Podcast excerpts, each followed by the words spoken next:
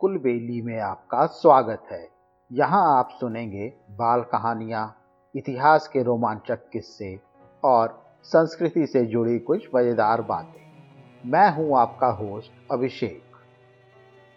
मैं आपके लिए लेकर आया हूँ एक प्रेरणादायक किस्सा, जिसका शीर्षक है लहरों की चुनौती। एक व्यक्ति नित्य ही समुद्र तट पर जाता और वहाँ घंटों बैठा रहता। आती जाती लहरों को निरंतर देखता रहता। बीच बीच में वह उठकर समुद्र में कुछ फेंकता, फिर आकर अपने स्थान पर बैठ जाता। तट पर आने वाले लोग उसे विक्षिप्त समझते और प्रायः उसका उपहास करते थे। कोई उसे ताना कसता तो कोई अपशब्द कहता, किंतु वह मौन रहता। और अपना यह प्रतिदिन का क्रम नहीं छोड़ता। एक दिन वह समुद्र तट पर खड़ा तरंगों को देखता रहा। थोड़ी देर बाद उसने समुद्र में कुछ फेंकना शुरू किया। उसकी इस गतिविधि को एक यात्री ने देखा। पहले तो उसने भी यही समझा कि यह मानसिक रूप से बीमार है। फिर उसके मन में आया कि उसे चलकर पूछें तो। वह व्यक्ति के निकट आकर बोला भाई, यह तुम क्या कर रहे हो?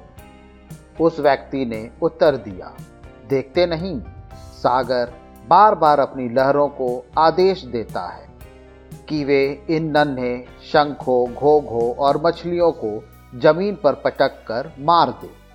मैं इन्हें फिर से पानी में डाल देता हूँ। यात्री बोला, यह क्रम तो चलता ही रहता है।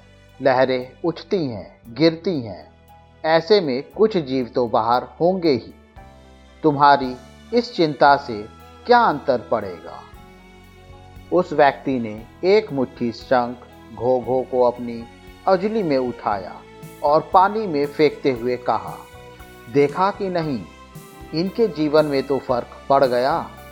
वह यात्री सिर झुकाकर चलता बना और वह व्यक्ति वैसा ही करता रहा। इस कहानी से हमें यह शिक्षा मिलती है कि अच्छे कार्य का एक लघु प्रयास भी महत्वपूर्ण होता है। जैसे बूंद बूंद से घट भरता है, वैसे ही नन्हे प्रयत्नों की श्रृंखला से सत्कार्य को गति मिलती है। अतः बाधाओं की परवाह किए बगैर प्रयास करना न छोड़े। मुझे उम्मीद है आपको ये कहानी पसंद आई होगी। ऐसी ही और कहानी सुनने के लिए हमारे चैनल को लाइक और सब्सक्राइब करें। इस कहानी को ज़्यादा से ज़्यादा शेयर करें। जल्द मिलते हैं एक और नई कहानी या किस्से के साथ।